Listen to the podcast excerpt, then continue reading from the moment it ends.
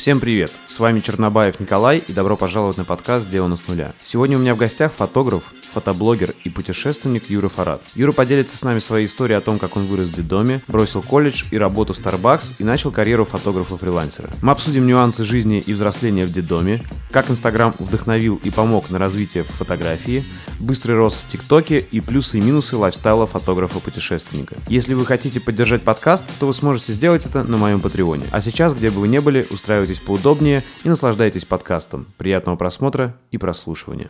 Юр, ты родился в Черняховске, да? Это Калининградская область. Да, это небольшой городок такой. И я смотрел по фоткам, э, выглядит вообще очень все мило, красиво. Это так или реальность другая? Но на самом деле нет. Там много ребят, которые довольно такой образ жизни ведут, э, связанный с алкоголем и ага. с вот этой вот всей фигней. И в целом молодежь довольно такая, как и сам город, он никуда не стремится, он стоит где-то на месте, и когда ты живешь там, ты чувствуешь то же самое. И у тебя, в принципе, нет такого, что ты хочешь как-то выделяться, ты чувствуешь себя вот каким-то кусочком от всего пирога вот ага. этого. А у тебя тоже какой-то период был в жизни, когда ты там тусил, бухал? Сто процентов. Да? А, с учетом того, что я с детского дома, и в 11 лет я закурил, длилось это до 17, да, до 17 или до 16, что-то такое, вот. И по-моему, с 12 мы уже пробовали какой-то первый алкоголь, добегали до первых ларьков, то есть гоняли на дома. крыше, да, где-то за углом, где-то на, на гаражах, что-то такого плана. Мы mm-hmm. могли сдавать металл, чтобы купить либо мороженое, либо что-то типа блейзер, там, страйк, вот такую всякую uh-huh. штуку. Слушай, и когда у тебя что-то изменилось, щелкнуло, что ты решил поменять? А... Или ты не поменял, может быть, так и есть сейчас?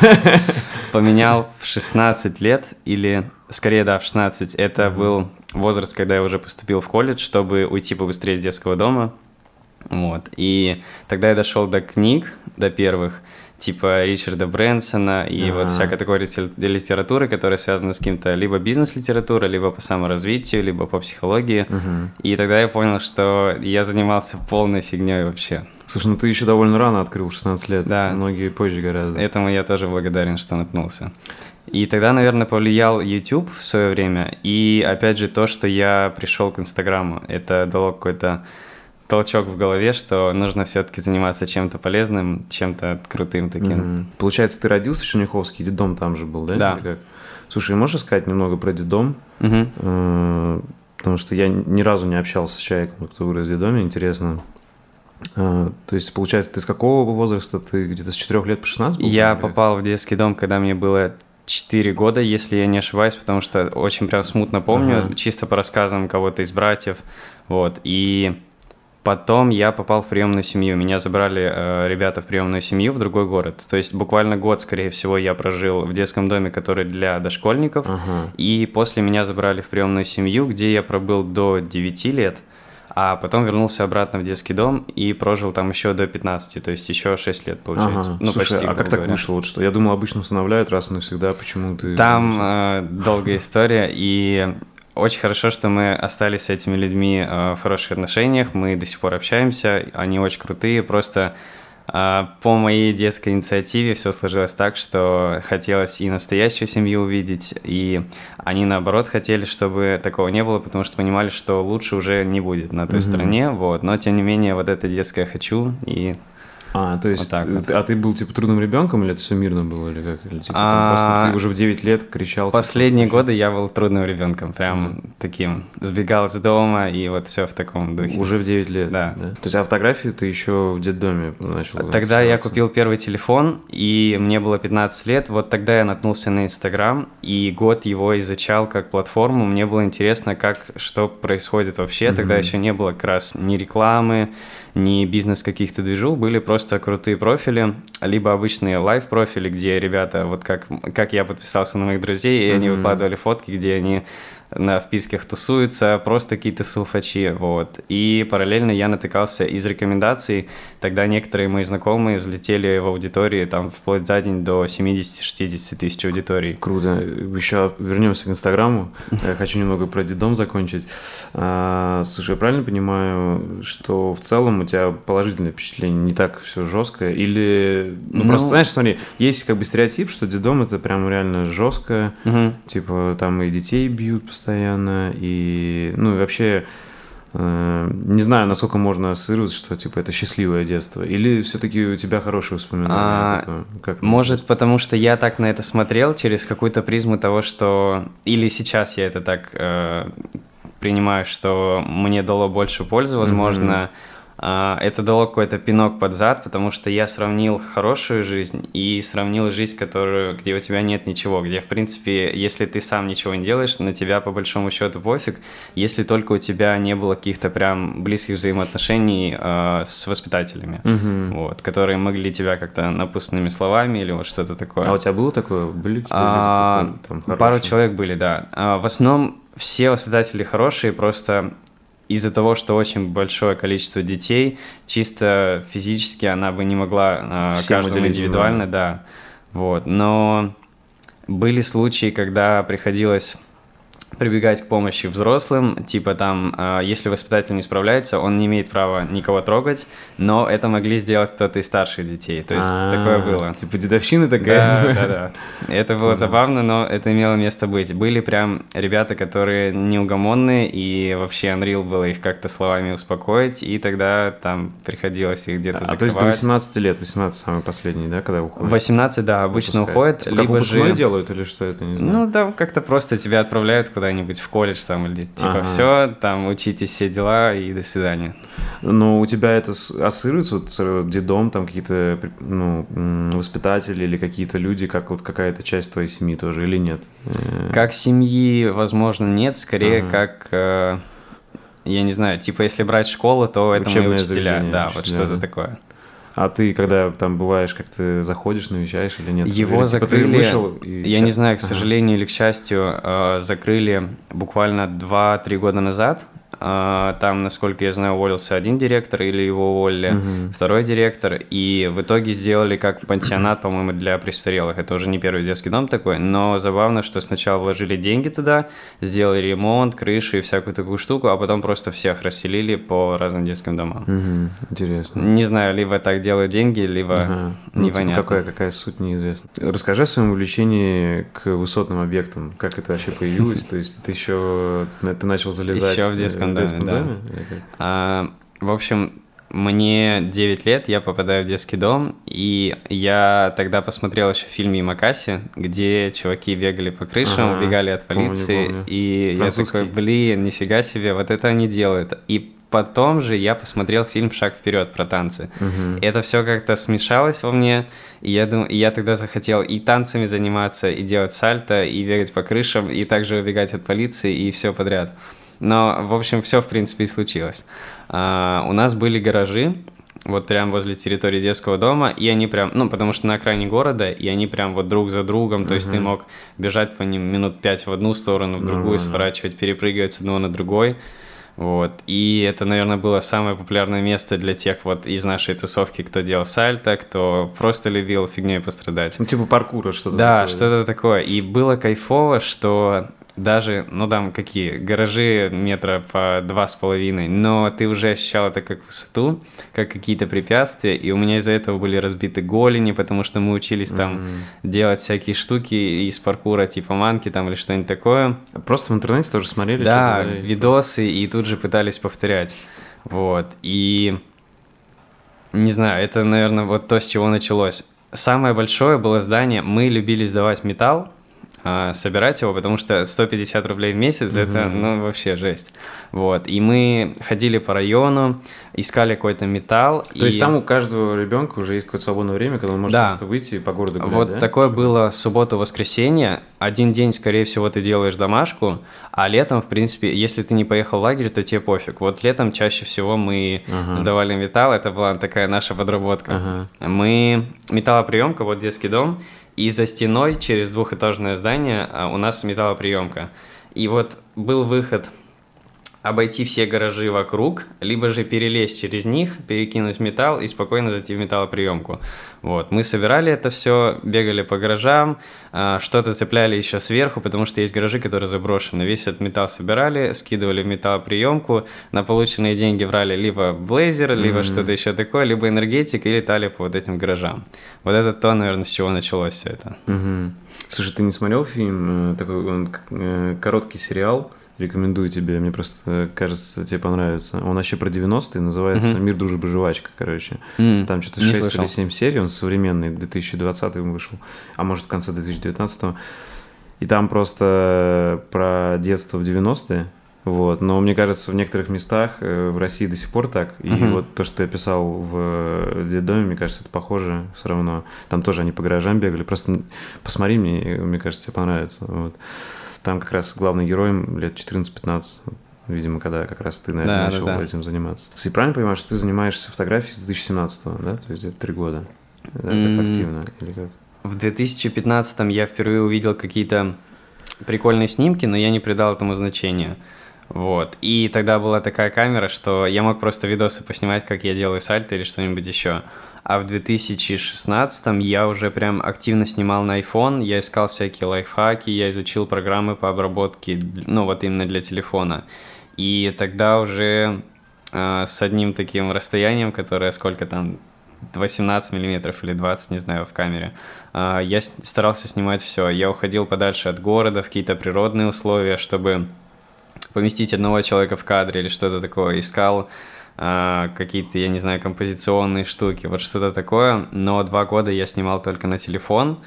И потом я понял, что а, любовь к фотографии не ушла, развиваться хочется, и с телефона я выжил максимум, как в обработке, так и в съемке, я просто не мог уже дальше ничего делать. А какой у тебя iPhone был? А, 5S. 5S. Да, после отстойного телефона за 5000 я понял, что если фотки, то и обработка, то я хочу iPhone. А, Apple тогда И ты прям его сам я накопил полюбил. на iPhone там? А, я снимал с книжки вот деньги, которые нам поступали на вот эту вот штуку все за потери кормильца. Мгм. Вот, и я понял, что нужно купить хороший телефон, чтобы как-то развивать это дело. Мгм. Вот, и 5S, э, в принципе, я о нем мечтал, когда был в детском доме, Мгм. а, и на нем я делал большую часть фотографий, какие-то видосы я еще тогда пытался снимать, монтировать, но фотками прям больше. Тогда я понял, что мне нужно покупать камеру, я очень насмотрелся много видосов про объективы, про всю эту штуку, и я прям думаю, блин, почему у меня нет? Ага. Я, я уже могу начать, типа, чего меня останавливает? Но я не мог снять такую большую сумму, потому что мне не было 18. Вот. И до 18 лет, получается, я фоткал только на iPhone, а, везде гонял, везде снимал. А, И как-то развивался параллельно Инстаграм, потому что тогда еще не так популярно было фоткать на фотики и всю вот эту штуку. Не было такого прям, ну, мало ребят, которые прям профессионально к этому Мгм. подходили. И, как правило, у них уже была аудитория по 200 тысяч, там, по 100, ну, Ну, вот типа такого тоже плана. Крикет, да? там? Да, да, да. И 18 лет мне исполняется. Я покупаю свой первый фотик. А, нет, вру. Чуть раньше мне подарил чувак с Америки свой фотик. А, А как чувак с Америки, расскажи, как он попал туда, в Совет? а, Джон Бой.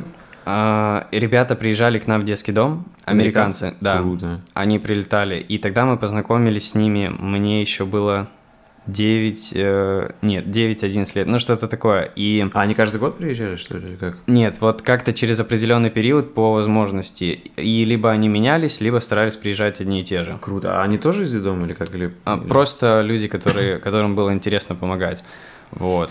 И тогда еще я увидел, что они живут по-другому, мыслят по-другому, они более открытые, более позитивные, они какие-то такие прям, они горят жизнью, они хотят Мгм. что-то делать, и ты это чувствуешь, а потом смотришь на наших людей и понимаешь, что что-то не так. Мгм. Вот, в них я прям видел вот этот огонь в глазах, и я старался перецепить это на себя, как-то вот, вот их ментальность, или не знаю, как это То назвать. есть они повлияли на тебя тоже, да? Да, сто процентов. И в общении, и вот как-то, я не знаю, просто было круто проводить с ним время. Ты, ты чувствовал, что ты с какими-то вообще людьми с Марса живешь Ага. это время.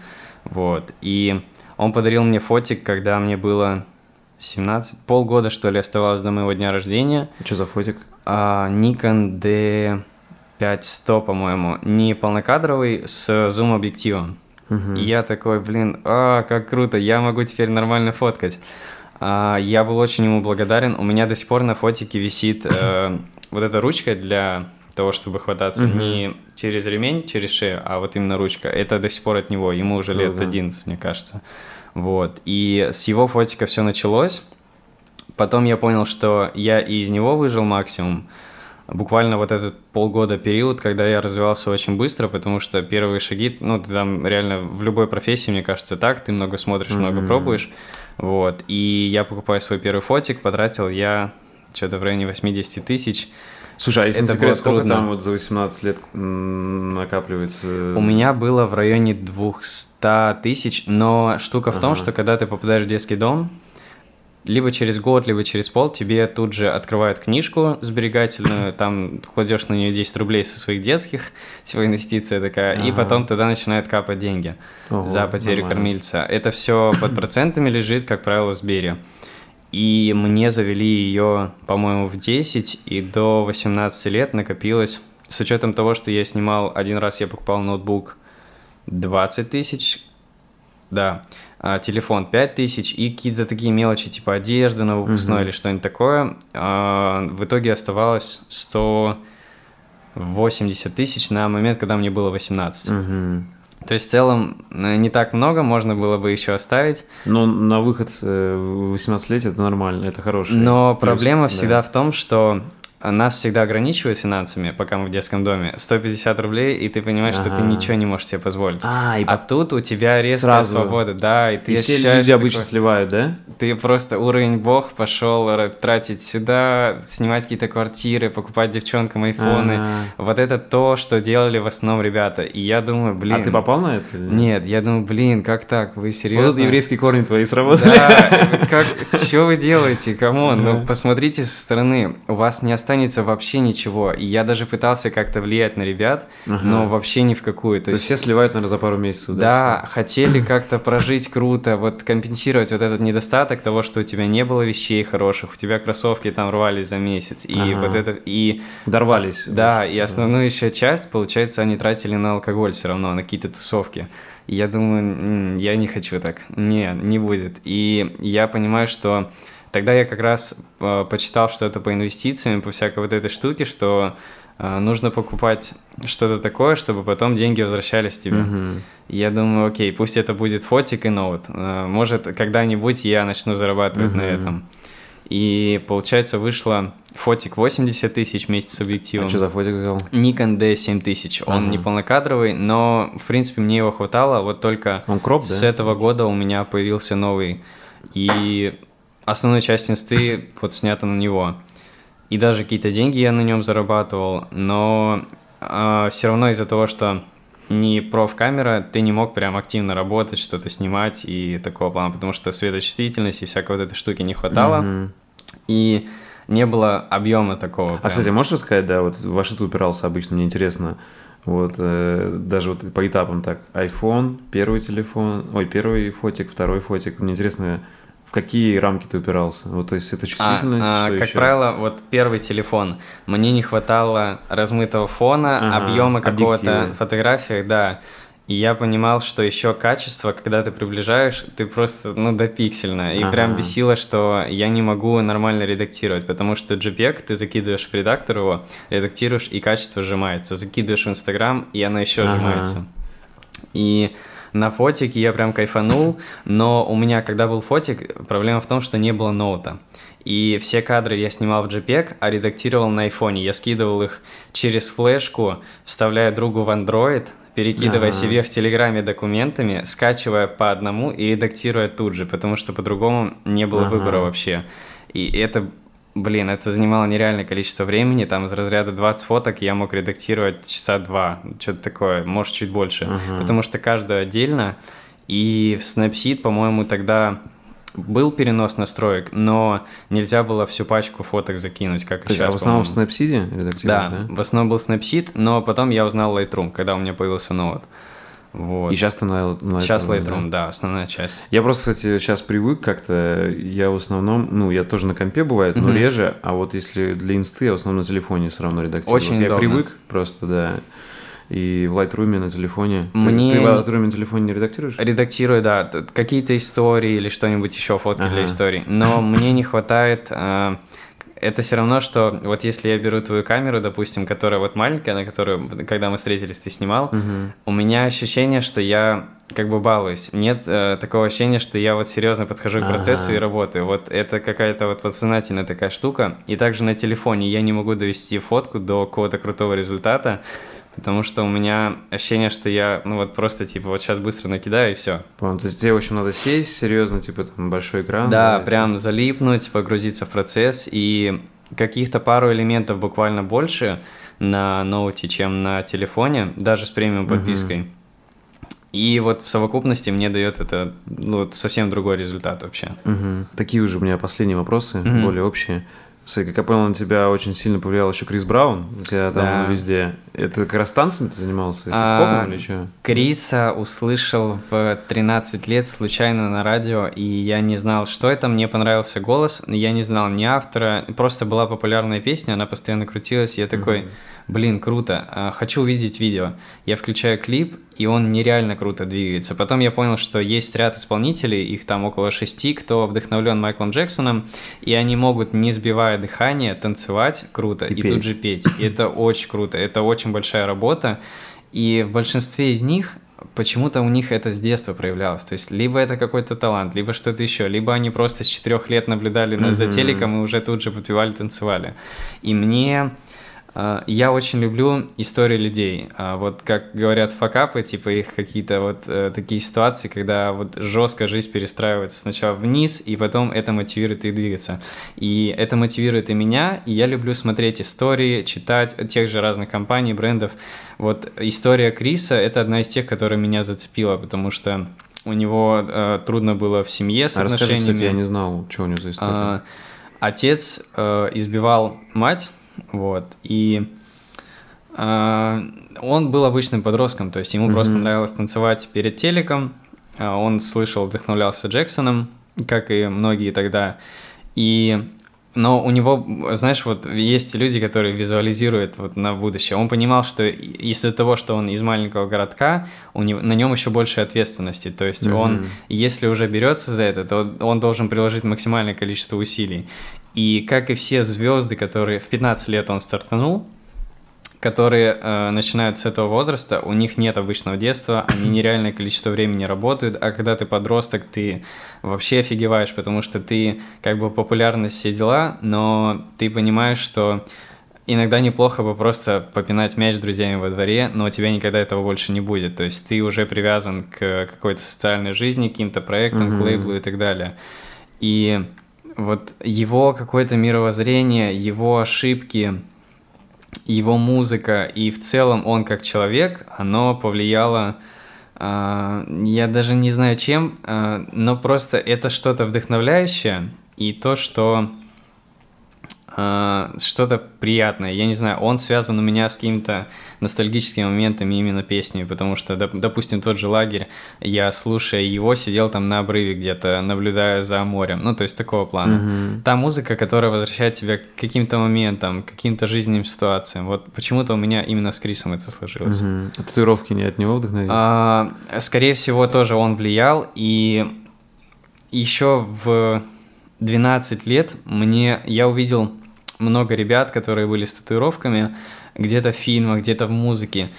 И уже тогда я хотел себе два рукава. Ага. А ты второй еще полностью забить Второй хочешь? буду, да. Ага. А, провести все это через грудь. То есть я не хотел трогать только лицо. А так я понимал, что процентов 65 мне было бы прикольно. Почему нет? А сколько у тебя сейчас татуировок? Что там у тебя есть? У меня Расскажи истории. Да. Как такого смысла нет вообще. Ага. То есть было такое, что если мне приятно визуально, то я могу как бы это оставить на ага. себе. А историю можно для татуировки придумать абсолютно в любой ага. момент, и никто не поймет, как бы это актуально, или же ты Все изначально понял. закладывал вот в этот смысл. Поэтому я как-то скептически к этому отношусь. И, ну, я не знаю, ну, просто... какие у тебя? Я вижу маяк, что а, ну, маяк, маяк, маяки ты любишь, это я да. понял. А, есть какая-то первая татуировка, которая просто хотелось сделать большую, чтобы понимать, насколько это больно, и смогу ли я делать дальше. И я такой думаю, не хочу маленькую, хочу сразу ощутить боль и понять, смогу ли я дальше делать ага. это. Что вот. за глаз? Это не а, масоны? А, многие думают, но просто мне было прикольно это визуально. А что есть... за надпись там? А, это Бризи, это псевдоним, вот, наверное, единственное, что с смыслом псевдоним Криса. Ага. Вот, то есть... И вот э, ты, то есть настолько сильно он повлиял, Я максимально фанател, что вот э, я бы даже портрет, может, где-нибудь набил, Ага. но мне очень нравится как человек. А это Это что? самая свежая девушка, которая у которой слеза, это э, два, наверное, будет вида состояния моего, и на другой руке должно быть противоположное в будущем. Типа счастливый. Да, а, почему- а что потому девушка что- какая-то известная? или Нет, просто мы взяли какую-то рандомную девушку с инсты, и в фотошопе на Ага. ней уже добавилась вот эта вся штука. Просто нужно было, чтобы были выразительные глаза, пухлые губы, просто чтобы Ага. это типа смотрелось. Возможно, чей-то портрет я Ага. набила, и когда-нибудь она узнает об этом, Ага. но как бы пофиг. Вот. И Так, это корабль, да? Типа рядом с маяком. да, здесь корабль, здесь какое-то дерево с луной, что-то такое. Роза, которая это все объединяет. а здесь Это не- Иисус со скульптуры, насколько Слушай, я знаю. а ты веришь в Бога? А, у меня, знаешь, достаточно Ага. такое двоякое ощущение. Я не хочу в это углубляться, потому что я начинаю тогда загоняться, понимать, э, стараться понимать, типа, живу ли я правильно, Ага. что ли. Вот, то есть это приносит большую потерю времени, нежели я, я очень много начинаю размышлять, Мгм. что мне не нравится, и поэтому я стараюсь достаточно просто к этому относиться.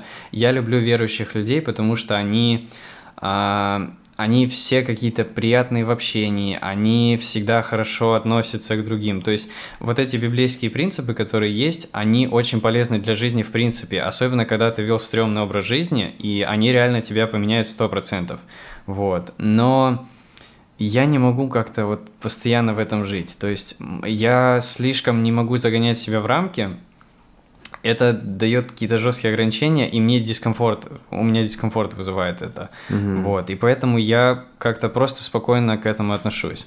Слушай, а вообще, честно, у меня даже был вопрос про Бога. Ты создаешь впечатление, ну, впечатление человека верующего, честно. Вот, не знаю почему, мне вот просто, ну, как-то вот такое ощущение, что ты веришь в Бога. Вот, я поэтому хотел спросить. Просто я сам верю, э, и тоже в Иисуса. И мне интересно, то есть у тебя какие-то люди были верующие, кто на тебя повлиял тоже? А, много, да. Вот как-то так Да? получилось, что очень много людей верующих возле меня. Это И даже семья, те американцы, которые А, были. американцы, да? Нет. А, много ребят в Калининградской области, которые вот все хорошие, вот абсолютно все, Мгм. все приветливые, дружелюбные. То есть с ними очень круто общаться. Вот. А, Я был а, большое количество раз в церкви. То есть меня устраивает в принципе все, просто я, возможно, не готов а, вот постоянно ходить в церковь каждое воскресенье, соблюдать все вот эти вот штуки, мелочи. И просто потому, что я начинаю загоняться и постоянно анализировать свою жизнь и начинаю тратить на это время. Вот. Понял То есть это как отвлекающий фактор. Слушай, такой. я, я тебя понимаю прекрасно, на самом деле. Я тоже нестабильно хожу. Можно назвать мой статус, наверное, прихожанин. там, Вот, вот, есть да. Прихожанин, ухожанин. Вот, но главное, это как бы, если ты... Ну, я верю в то, что если ты поверил и Иисуса принял, то ты уже не можешь это потерять. Э, ну, то есть, что... Оно где-то остается. Ну, да. типа, грубо говоря, спасение не потерять нельзя. Ну, вот, я так считаю. Твои любимые жанры фотографий, то есть, получается, стрит, ты любишь что еще? А, да, я люблю снимать стрит, я люблю снимать природу, это прям, ну, топ, А, Ага. это мое любимое, просто вдохновляет, мне кажется, абсолютно все. Туманы, дождь, рассветы, э, времена года, только пошел снег, тебе уже хочется выбежать с камерой, начинают желтеть листья, все, я стреляю во Мгм. все стороны. А, какой-то сильный прям ливень, если он идет, и ты где-то остался в центре, люди, которые убегают с зонтами, и вот эта вот вся штука. Сильный снег, э, я не знаю, крутые закаты, Гроза, рассветы, да. молния, да, все вот это вот в совокупности, ну прям очень круто. А Вот. портреты любишь или не? Портреты, вот я люблю снимать портреты, когда, вот допустим, здесь я недавно снимал, э, когда проезжал в метро, я люблю ловить людей, когда они в естественном состоянии. То есть И- стрит-портреты, да, такие? да, и даже когда, если я снимаю кого-то, всегда хочется, чтобы, если это пара, чтобы люди в основном были между собой, они не замечали меня, они, когда занимаются каким-то общим делом, что их объединяет, я не знаю, даже если они играют в карты, э, там, э, или же они на пикнике, или же они просто танцуют, они, у них есть какая-то связь. Вот, это их объединяет, и они не пытаются как-то развернуться, посмотреть камеру или что-то еще, и вот это мне нравится больше всего. Мгм. Поэтому я люблю снимать людей, которые а, занимаются каким-то хобби, рисуют, танцуют или что-то еще, когда они погружены максимально, и им вообще пофиг, где ты там ползаешь, бегаешь, снимаешь, они занимаются своим. И это самое вот крутое для меня. Согласен, да, типа показать вот настоящую да, страсть да, да. чему-то, да? Вот это я Клево. очень люблю.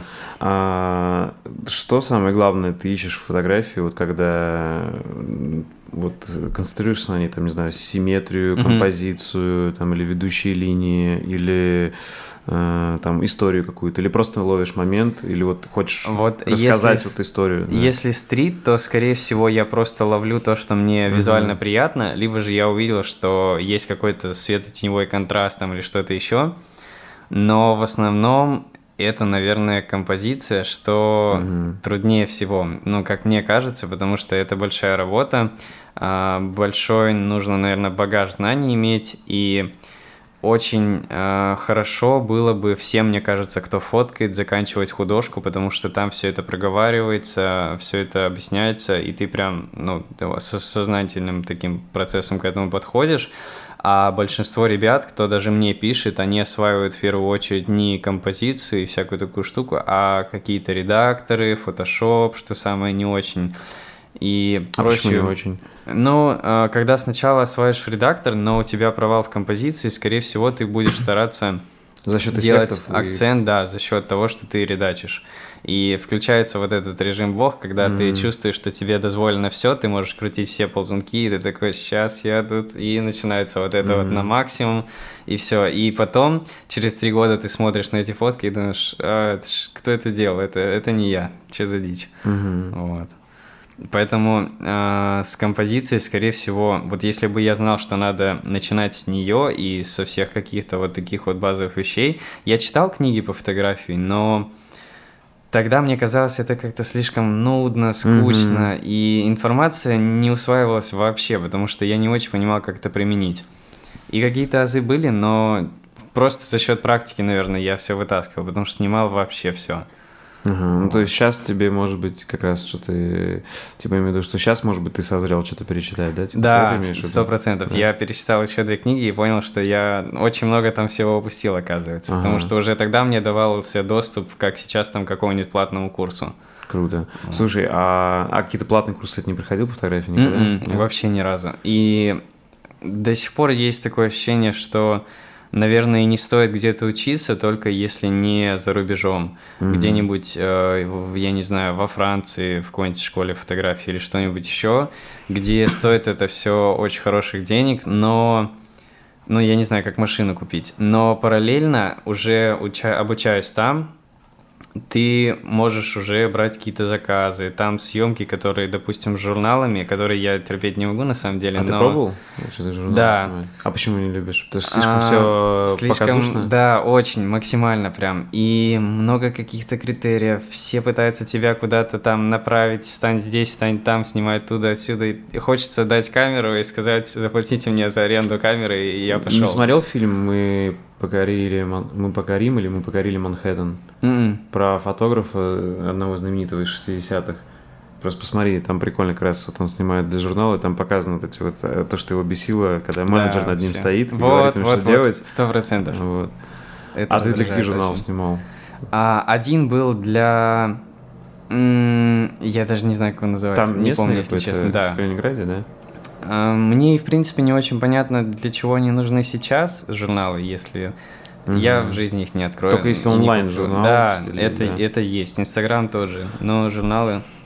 Ну, скорее всего, для тех, кто просто... Для тех, кому все еще не актуален интернет, вот, а так, или просто чтобы дома валялся, но... Знаешь, есть вот такой раздел журналов, они такие эстетически красивые, приятные, да, типа да, да. Esquire, там, вот их просто прикольно просто купить, перелистывать, да, и чтобы оно у тебя как, как знаешь, как часть интерьера было. Угу. Вот, ну, вот это вот до сих пор актуально. Еще Хейм такой журнал есть, вот из прикольных. Расскажи немного о своем процессе редактирования фоток. То есть ты пользуешься Lightroom. Угу. Как вообще, какие у тебя может какие-то любимые пресеты, если ты свои сделал, и сейчас ты уже быстро там редактируешь, или ты каждый раз делаешь все с нуля? А, есть... Э, у меня есть э, я не знаю, в голове стык такой, что я не могу вести профиль в одном стиле. Одно время это было модно, даже и сейчас многие пытаются, но для меня это жесткие ограничения.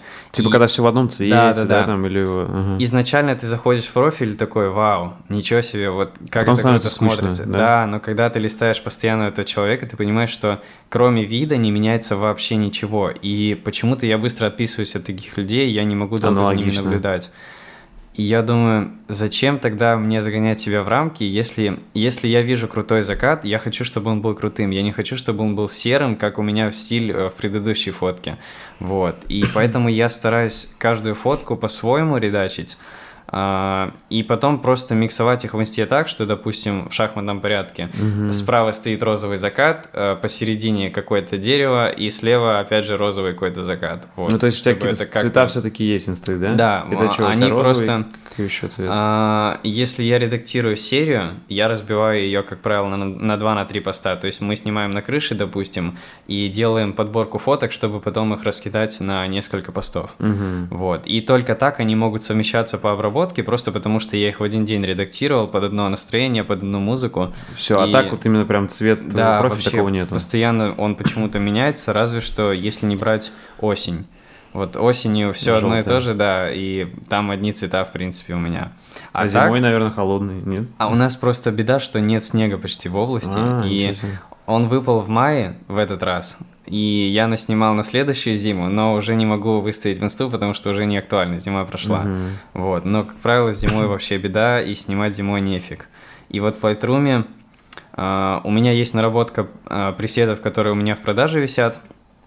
Вот. Но я их использую больше как базу, чтобы не делать одно и то же. То есть я его выставляю, я понимаю, что в основном вся магия происходит в кривых, либо uh-huh. в раздельном тонировании когда ты свет там теплый, тени холодными, допустим, грубо говоря. Вот. И вот эти шаблоны я какие-то беру, они на фотографии ложатся, но я понимаю, что я все равно буду сидеть баловаться полчаса, потому что мне интересно сделать еще лучше. Угу. Вот.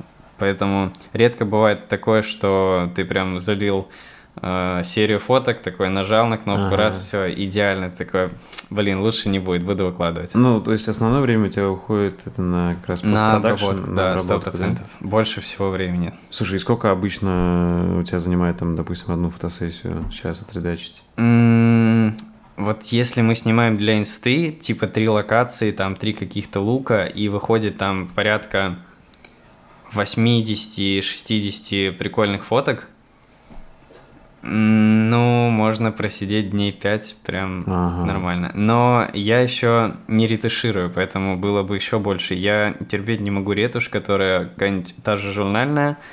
Ну, вообще, прям не могу.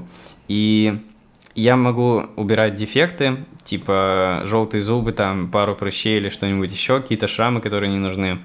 Но я очень не люблю ретушь, прям. Mm-hmm. И я научился ее делать в свое время, но я понял, что мне вообще не нравится, и я бы не хотел, чтобы люди были с отретушированным таким лицом, потому что много видел ситуаций, когда люди не смотрятся так, но да, но на самом деле оно по-другому. Вот. И поэтому я стараюсь не ретушировать, просто где-то чуть смягчить кожу, что-то убрать, но и это значительно экономит время, потому что, в принципе-то, оно никому и не нужно. Вот. Никому не нужны вот эти штукатурные Идеально. лица.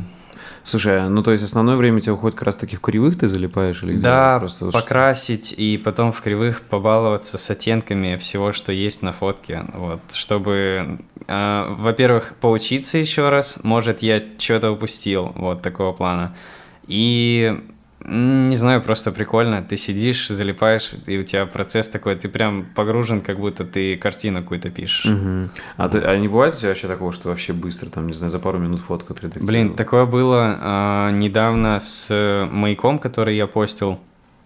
Э, когда я фоткал его, я уже понимал, как я его отредактирую. Так часто бывает, но когда обычно я редактирую, мой ноут плохо передает цвета, я сохраняю, закидываю себе в Телеграм, э, у меня такой прям ага. целый диалог с фотографией, и на айфоне про- перепроверяю. И, как правило, перепроверять нужно раза два-три, и потом только у меня идеальная картинка. А тут прям я отредактировал 10 минут, э, перекинул на две фотки од- одну и ту же обработку, скидываю, все, мне все нравится, я Мгм. как бы окей. Слушай, а можешь сказать, да, вот с ТикТоком у тебя история, как я понял, там вообще э, вот только карантинная, ты... Да. Как это вообще произошло? Ты просто по приколу там зарегился и... Мы всё пошло? летали, мы летали в блок-тур в Мурманск. Это было осенью. А, Это когда тебе пишет какой-нибудь менеджер, типа, здравствуйте, Юрий, та-та-та. Мы собираем форум какой-то в Мурманске или в любом другом месте. Назывался он не форум, насколько я помню. Ага. Вот. И Форум фотографов типа или что? там форум всех ребят, кто, ну, типа молодежный, Росатом или что-то Ага. такое основал. Вот. И они проходят каждый год, проводят э, в разных точках России. Вот. Там была, было сборище такое всех ребят, которые в интернет-движухе, YouTube, э, TikTok, Вайны какие-то, Instagram, все подряд. Прикольно. Вот. И это были прикольные знакомства. Плюс еще мне было интересно, потому что мы едем в деревню Териберку. Э, Там можно выбрать несколько локаций, куда ты поедешь. И Териберка это как раз было место, которое я видел на фотках. Я такой, блин, вот это там разруха, конечно, Ага. жесткая, но это туристическое место сейчас. Вот. И там я познакомился с ребятами, близнецы. А, У них э, дефект речи такой, они тормозят э, перед словами. Ну вот они как-то говорят, да, они близнецы, и начинаешь что-то говорить, резкая пауза такая, и ты думаешь, что происходит. А потом раз он резко включается опять. Вот, у них есть такой дефект речи, поэтому, скорее всего, а, я их запомнил больше всего. И они стали самым быстрорастущим, по-моему, ТикТоком России, если не ошибаюсь. У них 3 миллиона, что ли, за год или за пол, что-то такое. А Короче, какие-то нереальные цифры. У них экран поделен на две части.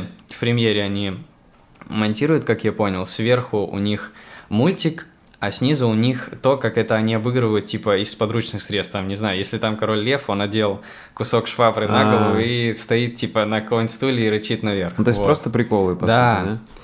И какие-то... И не очень понятно, сыграло то, что ты залипаешь на мультик сверху и ностальгируешь, либо же на то, что ты смотришь, как они это сняли со стороны. Вот. И я думаю, блин, прикольно. Думаю, А там не было этого чувака, который сейчас с Тимати снял, я не помню как, ну, который рэп начал читать. А, нет, вот Понял, они... ком я, так- да? Да-да-да, Который Даня. про хавчик. там. Мгм, Даня, да? Дань- Даня, да. Да, да, не было? Нет, вот из этих никого не было. Я просто не очень понимаю, как они распределяли, кому написать. Мгм. Скорее всего, были какие-то регионы. У нас с северо-запада, получается, брали с Калининграда человека 4, по-моему. Вот. И были, видимо, какие-то регионы, которые приглашали вот целенаправленно на развитие туризма, скорее всего. Чтобы одни отфоткали красиво, Мгм. показали как-то визуально, что есть на что смотреть, другие на видос сняли. Вот, третьи, не знаю. Ну, в общем, как-то так поделились. И Типа вам дорогу оплачивают, да? да, перелеты, дорогу, отель, всю вот эту штуку. Круто. Вот. И ты, в общем, вдохновился этими чуваками? Да, я думаю, блин, это, конечно, немного тупо, и у меня всегда было на подсознании, типа, там, контент для школьников, там, слишком все для детей, короче. Ну, и мало того, что кто-то делает что-то, ну, действительно крутое, потому что там 15 секунд, и ты не запариваешься, Ага. типа. Вот. И я прилетаю, обратно возвращаюсь, думаю, надо бы начать, и резко забиваю. Вот Ага. просто забиваю, думаю, ладно, это несерьезно, типа, ну нафиг. И потом доходит момент до карантина. А, вот за неделю до карантина я выкладывал, я думаю, надо бы возобновить. У меня как раз не было работы, появилось свободное время. Я думаю, надо бы возобновить вот эту социальную активность. Начинаю заходить в ТикТок, регаюсь там, закидываю не видосы, не снимаю, а просто скачиваю сохраненные истории э, с Инстаграма. Мгм. И просто проверяю, что куда зайдет, как это вообще работает э, по просмотрам всякой такой штуки. И 10 роликов я выставил, один набрал э, 1000 просмотров, остальные там 500, 700, 600. Я думаю, нет. То есть ты за раз просто выложил так всё, Да, два дня буквально 10 Ага. видосов я закинул, просто скачанные с истории. И думаю, не, не пойдет, Мгм. что-то не то. Забиваю на 5 дней, потом скачиваю историю с Абхазии, закидываю ее, и она набирает э, за первый день 400 тысяч просмотров, со второй день что-то еще 700. Ага. Сейчас на ней 3 миллиона, и я думаю, блин, нифига себе, настолько просто, типа, это может вот так вот взлететь.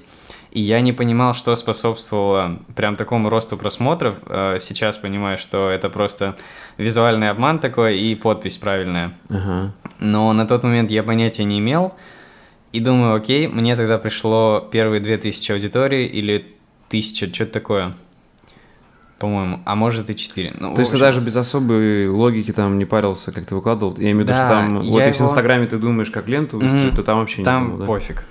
А, Я его как-то потестировал, неделю посмотрел, что где как развивается. А, Были какие-то предположения теории, но все равно так получается, что работает все непонятным тебе образом. Мгм. Вот. И я думаю, окей. а, Если одно зашло, будем пробовать еще. По-прежнему скачиваю истории с инсты старые, какие-то какие-то перелеты или закаты прикольные. Все это закидываю, не заходит вообще. Я думаю, блин, как так?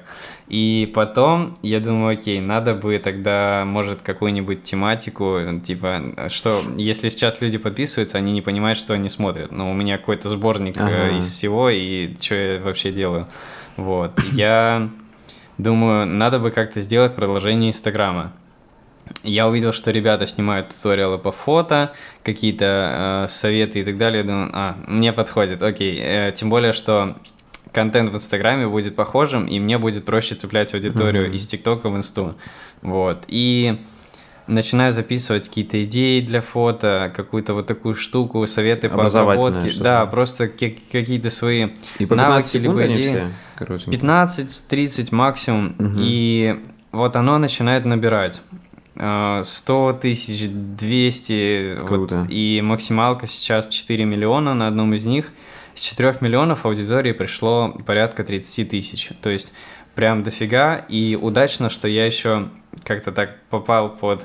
Я написал свой инст под видео вместо подписи, и типа э, больше крутых фоток типа в инсте, вот что-то такое. И переходит. И около двух тысяч перешло в инсту. да, Круто. Вот. И вот это, наверное, то, из-за чего я начинал ТикТок на карантине, потому что Инстаграм застопорился, и нужно было давать какой-то рост от других соцсетей. Был выбор либо YouTube, либо ТикТок. И я Ага. понял, что ТикТок проще, потому что в YouTube нужно вложить хорошее количество денег. Поэтому ты на YouTube что-то пробовал. Да, я снимал в первую очередь, чтобы оставить воспоминания о каких-то вещах, о поездках таких забавных, потому что те же Сочи брать э, или Абхазию, э, я туда спонтанно улетел на год, и мне хотелось все это возобновить э, в памяти в любой момент, и в то же время чем-то поделиться, просто потому что я пересматриваю это, и я понимаю, блин, было круто, нужно куда-то лететь, нужно Слушай, срочно. это вот ты как раз бросил универ и полетел в Сочи? Да, Типа, на да? И вот с этого у тебя начался отчет, вот, когда ты, грубо говоря, решил сжечь мосты и Да, себе да. фотографию, да, или как?